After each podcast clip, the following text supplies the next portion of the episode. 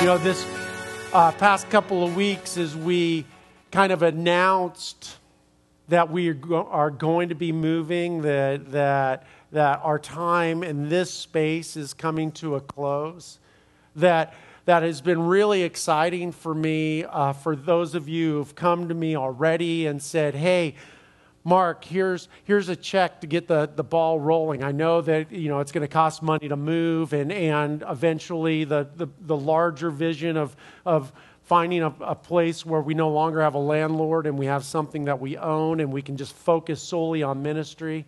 For those of you who have come to me, and I've been very humbled by people coming to me and saying, Hey, Mark, you know what? I'm going to come back early from. Uh, uh, FSU break, and I'm going to you know invest my Christmas break to help prepare uh, the church for the six. That I, you know, I've had people come to me, several people saying, "I'm going to take vacation time."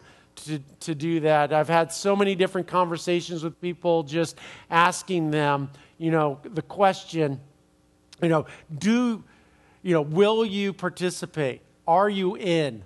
Are you, uh, will you sacrifice, you know, buying something in order to invest in the future of our community? Will you sacrifice maybe some uh, vacation time in order to help us prepare and be ready for uh, and, ma- and make this move? Will you uh, invest some of your talents, which so many people have, have done? People who know property, people that know facilities, architects, just, you know, uh, doing different things so we can all come together and, and be able to be prepared for the next chapter in the life of our church.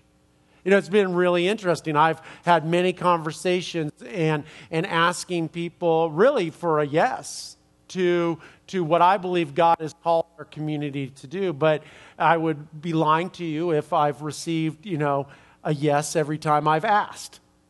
And but that really comes down to what life really is. Is is trying to determine what to say yes to and what to say no to. In fact, if you distill down just how we got here today, that, that it, it, we are here today as, as a result of the many yeses and nos that we have given leading up to this moment. It's, one of, it's two of the first words that we learn, uh, either verbally or just with our, our head gestures. Uh, my good family, our friends, uh, uh the, the the Thompson family, they adopted a, a, little girl named Elise a year ago, almost a year ago. And next week she'll be one year year uh, old, and, and and she can communicate yes and no very well. You know that that that it's one of the first things we as humans kind of like we learn how to how to let you know people know our wants and our needs and and our desires. That uh, just going along like every single day of every moment, we are faced with yes and no questions. Every morning we wake up and, and we're faced with the question, you know, will I get up and go to work or school or, or do my responsibilities? Or no, will I not? It's a yes or no question. You know, when we go downstairs, or at least in my house, go downstairs, maybe you know it's across you know into your kitchen. You know we're faced with the question you know am i am i going to eat a chocolatey ho-ho for breakfast? Or am i going to eat oatmeal? You know it, it's a yes or no question you know what what am i going to eat? Here's one you know uh, do you say yes i am going to be aware of others i am in community with not only my church community but just out there in life Am I going to be aware of their, of their well being? Am I going to be aware that somebody wants to merge when they really shouldn't be allowed to? Will I slow up and let them in? Or will I give them the number one sign, right? You know, these are, these are questions. Am I going to say yes to being aware of the needs of the people around me? How about this one? When the world is saying, hey, you know, you to go into debt this Christmas season, or, or I want you to behave in a way that, that does not resemble an ambassador of God or your family, will you say yes to the world, or will you say no? I will not comply with your vision for my life. I will not comply with going into debt. I will not comply with, with all the hustle and the bustle, and I am going to focus on relationships.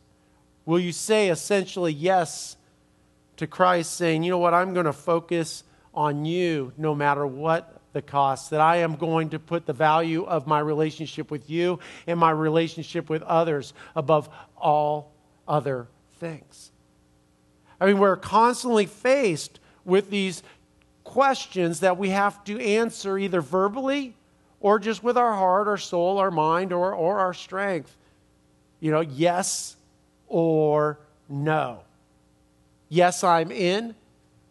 No, I'm out.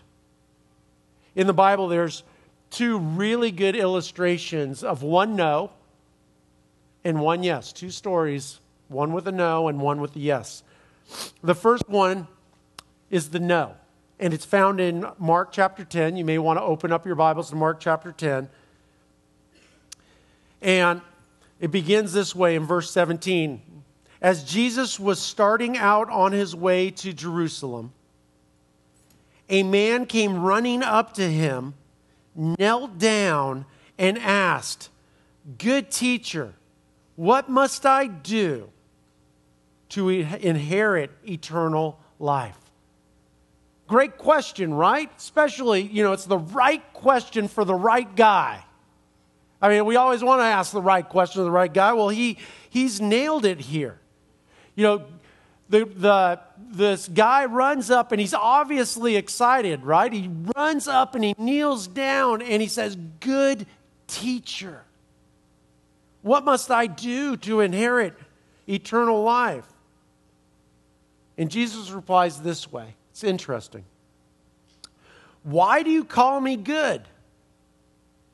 Jesus asked. Only God is truly good. Now, the next part is entirely how you read it and how much of a pause that you put in. You could just continue reading, but to answer your question, you know the commandments. You could do that, but I'm not sure that that's actually how it happened. Because Jesus asked a question here, right? He asked the question, Why do you call me good? Only God is good. And it would be very rude of Jesus to just keep on talking and unusual, right? To ask a question and not wait for the answer. What I think is going on here actually is what happened is Jesus makes this uh, um, allusion to his deity, right? Why do you call me good? Only God is good. Essentially, he's giving him the opportunity to say, You're good because you're the Messiah. But apparently, the guy didn't pick that up, right? You know, maybe Jesus paused for one second, maybe he paused for five seconds. Who knows how long he paused? But obviously, the man did not pick up on what he was saying. So Jesus continues, says, But to answer your question, here he switches from Messiah to rabbi, essentially.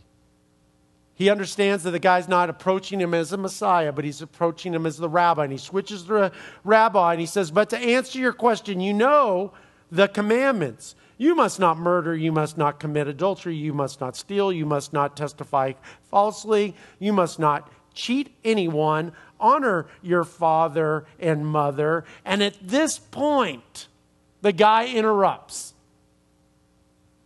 Because he wasn't done. That's not 10, right? It's definitely not 613, which is the entire law of Moses. And essentially, what's going on here, at least in my mind, is it happens all the time when I'm, I'm teaching. Whenever I start talking about the great commandment, oh, you must love your God with all of your heart, all of your soul, all of you. You go, got it, right? But do you really? No. Okay. Uh, you know, I mean, it's, it's like when we've heard things again and again and again, perhaps this rich young ruler is saying, Look, I got it. And then he says this Teacher, the man replies, I've obeyed all these commandments since I was young, but he still doesn't know about eternal life. He's got the religion down. I've obeyed all these things, but, but, but good teacher, rabbi, I'm still empty. I still do not have the fulfillment. So, what's going on? And it's weird. At this, at this point, Jesus now turns from rabbi back to Messiah. In verse 21, looking at the man, Jesus felt genuine love for him. He understands. He's saying he, he feels his, his hurt. In fact, this is the very reason that Jesus came in the first place. He loved the man. He loved him so much that he left his perfect relationship with his Father in order to come and be the revelation of the world to show them the path back to God.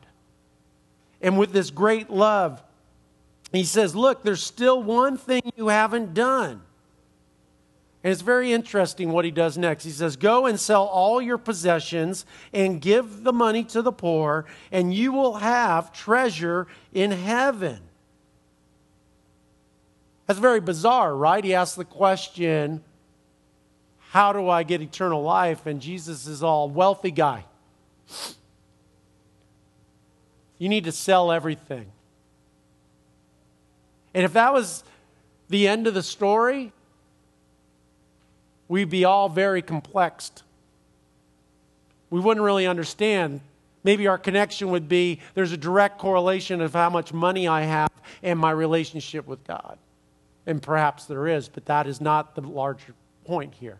Because Jesus does not stop there. He continues on and says, Then come and follow me. You see, what Jesus is, he is not asking this guy to change his social or economic status. What Jesus is doing is inviting him into relationship with him. And because Jesus is God, he can see that this money has become burdensome to him, is really the source of his emptiness. This guy has wrapped his whole life around saying, you know what, I'm got this religion thing down. And I got all this money, but still he comes running to this Messiah comes running to this rabbi and kneels and says, Even though I have religion and even though I have all this money, I am still empty. How do I inherit the kingdom of heaven and eternal life? And what Jesus says is look, you got to get rid of your religion and you got to get rid of your money. And you need to just be in relationship with me. So he asks them a question. Not in words, but really indeed in conversation. Do you want to be in relationship with me, or do you want to continue with the emptiness that you've experienced your whole life the emptiness of religion and the emptiness of wealth? And this is how he answers. At this, the man's face fell and he went away sad, for he had many possessions. See, Jesus isn't talking about money. He's not talking about wealth. He's not talking about, about religion. He's talking about relationship. And he's talking about being reunited and reorienting our priorities or his priorities to having a right relationship with God and a right relationship with people.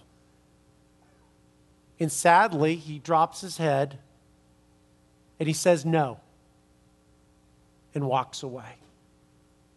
Okay, there's the sad story. Now let's get to a happy story, right? Before we all start crying. Okay, that, this is a cool story. Luke chapter 19, starting verse 1. Jesus entered Jericho there's no walls there. He walked right in, right? Jesus entered Jericho and made his way through the town. There was a man there named Zacchaeus. Okay, don't be like the young rich guy and go, I got the Zacchaeus story down. Now, let's keep with me. He was the chief tax collector in the region. He had become very rich. He tried to get a look at Jesus, but he was too short to see over the crowd. So he ran ahead and climbed a sycamore fig tree beside the road, for Jesus was going to pass that way. Okay, just to set the story, set the stage for this story. I have always heard this story kind of interpreted this way Zacchaeus was a Jewish guy, but Zacchaeus uh, chose money over being a child of God, being part of his Jewish community, and he lied and he, he cheated, all for the money. And because of that, he became exiled. Essentially, he said no to his Jewish com- uh, community, and he said yes to the Roman Empire so he could say yes to wealth. This narrative has been reiterated again and again and again. But let me pose a question for you. What if it wasn't Zacchaeus who said no? What if it was the Jewish community that said no to him? In verse 3, we are told that he was very short. The Greek word there is helikia. And helikia actually carries with it two um, different, or actually three very distinct meanings. The first one is definitely referring to somebody's stature. Yeah, he was a short guy, and there's pretty much no doubt that, that Zacchaeus was unusually short. Many scholars believe he was a dwarf. But another uh, reading of that word is also that he was childlike. And also, this word in Scripture is used metaphorically as, as being, you know, stunted in growth as far as uh, emotional or physical or, or spiritually. In fact, in our language, we would use this helikia as uh, as being too short or stunted, as, you know, in, in an insult to somebody who we think is an idiot, right? We would call them a mental midget. It's not a nice thing to say. It's insulting on, on many levels. But just so you have an understanding of how this Greek word is used, helikia, that, that is referring to different things. There's different levels of the story going on.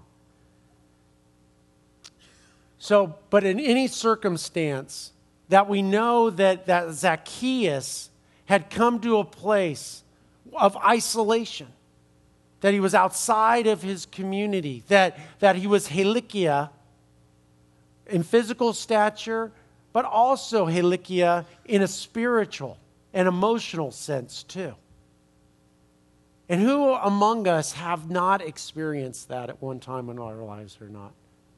a time where we were outcast because of one thing or another, because of how we look or how we speak, or maybe our perceived intelligence or our wealth or something like that. That, that they are, we are set, we have been set aside and maybe put into exile. And think about that culture and think about that time. And perhaps there was nothing more that Zacchaeus wanted ex- than to be part of community, but his community told him no. And he turned to the only thing that would say yes to him, and that was the Roman Empire and this life outside of his community, but also being able to still be in the community. I believe that this is the, the case with Zacchaeus. And this is the reason why. Because we all know how the story progresses. When he heard the Messiah was coming through, when he heard Jesus was coming through, he didn't sit at home and count his money. What did he do? He went to go see Jesus. I can almost think in his mind, he was all like, you know what? The people of God has, have rejected me, but surely God himself will accept me. Accept me as a dwarf, accept me as being different, accept me even though my community has exiled me. Maybe today my circumstance is going to change. And I think that this was an act of desperation because he comes and he, he gets to the crowd, and like so many times before, he cannot see, and no one says yes to allowing him to go forward. Once again, he is reminded that he is an exile, that he is not welcome in the community of God. But in desperation, he probably said, Today is going to be different. And if today doesn't change, you know what? Maybe there will not be tomorrow. I don't know his mind, but I know desperate people. So, what does he do? He climbs a tree in a toga.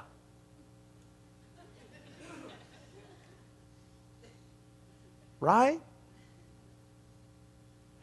He climbs a tree.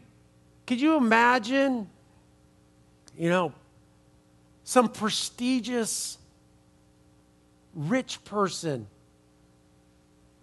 not being invited to the front row, not in the blue ribbon section or, or whatever, but to be so shunned, to be so exiled that they would have to climb a tree just to catch a glimpse and I think that this was such an important yes or no question in Zacchaeus' life. It changed everything. Zacchaeus was like, you know what? Here's my choice. I can be ridiculed even more and climb this tree in my toga for just the very chance of taking having a glimpse of the Son of God. Or I can go home and tomorrow is going to be the same as it's always been. So he climbs that tree. And in verse 5, we're told when Jesus came by, he looked up at Zacchaeus and called him by name Zacchaeus. I bet he hadn't been called Zacchaeus in a long time. I'm sure he's called a lot of other things but Zacchaeus was probably not one of them. Names are such an important thing, names are a powerful thing. When we hear our name, something happens inside us that, that changes us. I can't do it for everybody, but Janice. I knew you would hate that the most out of everybody here. But you felt something. There's something about hearing your name. And it's insulting or, or, or hurtful when somebody doesn't remember your name, right? Or calls you something that isn't your name. There's a guy at the gym, I see him all the time. He calls me cowboy. I do not own a cowboy hat. I do not own cowboy boots. I have never wrestled or rustled or whatever cattle, wrestled cattle. I have never branded, branded anything. I am not a cowboy. A cowboy would kill me if they met me. I don't know why he calls me cowboy. He calls me cowboy. I want to punch him in the face. but that's not what Jesus. Jesus didn't come down and look in the tree and say, "Hey, cowboy." No. He calls him his name. How shocking that must have been.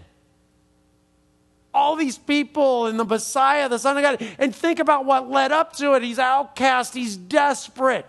He's not sure if there's going to be a tomorrow. Today is all that matters. This one moment when a, a prophet or a Messiah was going to be walking by that somehow that him just being able to see him was going to change things and never in his wildest dreams i believe that he would have thought that the Messiah would stop and turn and say his name, but that's not where Jesus ended. He said, Zacchaeus, quick, come down. I must be in your home today. There's a little known Greek word that Zacchaeus said at this moment. He said, Jesus, what? Jesus, what? Me, Zacchaeus? Did I hear my name right? You want me to come to my home? Jesus said he's coming to my home. I'd start thinking what I leave out. Jesus, what?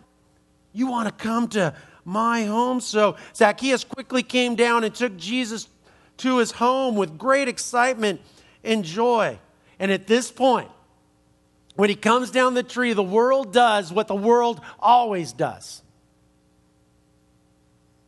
starts to ridicule and condemn and try to pull Zacchaeus back from his Lord, and from his Savior, from the Messiah, and to put him back where the world has envisioned him to be, to be a excommunicated dwarf. But Jesus wasn't having any of it. You see, Zacchaeus said yes to climbing the tree. He said yes to coming back down the tree, and he said yes to Jesus going to his house. And at this point, the chains are breaking off of Zacchaeus, and he is beginning to soar. And with people all around him in verse 7 so displeased, and they're mad with Zacchaeus, and they're even madder at Jesus. They're all, he's going to be a, the guest of a notorious sinner, they grumbled. But all, all this is going on. In verse 8, meanwhile, Zacchaeus is soaring. He stood before the Lord and said, I will give half my wealth to the poor. Jesus didn't even mention anything about wealth in this story. Zacchaeus, just by the encounter with the one true living God, realizes that, you know what? Some of this money is holding me back from soaring. He says, Look, I'm going to give half of it. I'm not giving all, but I'm going to give half to the poor. And if I have cheated anyone, if, you know, I've always heard he did cheat people. Maybe he did, maybe he didn't. But he says, look, if I have, this is what repentance looks like. If I have, if there's any chance, I want my conscience clear, and I will give four times the amount to anybody. At this moment, I visualize Zacchaeus kind of just uh, growing wings and like an eagle soaring and flying over the crowd, and the crowd is trying to cage that eagle from soaring. And that eagle just releasing all of the garbage he's ingested his whole life and soaring with God and leaving everyone left to their misery and their preconceived notion of how life should be, who he should be, and who they are. And this is the power that a yes can have. And in verse 9, Jesus responds when he sees Zacchaeus soaring Salvation has come to this home today, for this man has shown himself to be a true son of Abraham. Not the rest of the people, on the side of the road, but Zacchaeus. For the Son of Man came to seek and save those who are lost. I love both of these stories because it illustrates how powerful our decisions are, how powerful our yeses and how powerful our no's are. And in this Christmas season, we are constantly bombarded with images and companies trying to lure us in to say yes. And I'm not saying that that's bad or evil or anything like that. Don't pick up on that. But many businesses rely on a person's immaturity to say no, while churches rely solely on a person's maturity to say yes. It's just the way it is. There's, there's no Black Sunday or Black Friday kind of uh, lines. You know, nobody's you know, putting up tents in order to, to you know, get the first, be able to be the first person to serve someone or to, to sacrifice. It's just not how it works. It comes down to what do we say yes and what do we say no to. And I can tell you that there is not a long line for people who want to say yes to God. But I hope that we are different. So today, like every day, I'm asking you to say yes. I'm, gonna, I'm asking you to say, Yes, I'm in for the future of, of our church as we go out and we want to make and mature fully devoted followers of Christ, and mobilize fully devoted followers of Christ. I'm not saying that you have to say yes. I'm not saying saying yes to our church is the equivalent of saying yes to Christ. But what I am saying is it may be the equivalent of a tree. It may be the equivalent of taking a proactive step and saying, Yes, I'm in. I believe that this place and this church is ordained by God in this place and this time to present the gospel in a meaningful and understandable way to people. Today, I'm asking you to say, Yes, I'm in to what God is doing in our church and through our church. I am asking you to say, Yes, I am in by being generous with your time and your talents and your money. I wouldn't ask you if I didn't believe that this church had such an important mission. But I believe the next chapter of E3 is going to require generosity, is going to require us to say yes to some things and no to others. And that's where wisdom comes in. I want you to say, Yes, I'm into to making this place, our church, not this space, stable to move into the future. Yes, I'm in to better, you know, to make us better facilitate ministry. Saying, yes, I'm in to give us room to grow, and not only just in our corporate gathering space, our worship space, but room to grow for our kids and our Connexity events and as a community, and room to grow for the 21st century equivalent of Zacchaeus. You know, a lot of people have already said they're in. And I've contacted a lot of people, and, and I'm going to be contacting a lot of more people. But you know what's exciting for me? And many people here have already done this, have come to me or Carl or somebody on staff and saying, Look, I'm in, and I am, I am patterning my life to be available in an extra way during this time, either with time or money or talents.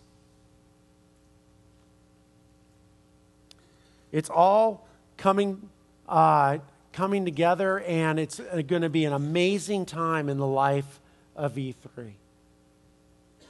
And really, what it comes down to is discernment and prayer of what is God calling you to? Is this the place and is this the community that it, God has called you to partner with in being the tangible hand of Christ? The question isn't if you're the, not if you're part of this community. The question is not if you know you're in, but it's how much. How much time are you willing to give? How much, you know, each and every person here has a unique talent or gifts or experiences. And some have been entrusted with resources too. And it's going to take all of us using what God has entrusted to us in order to take this next step in the way that I believe that God wants us to.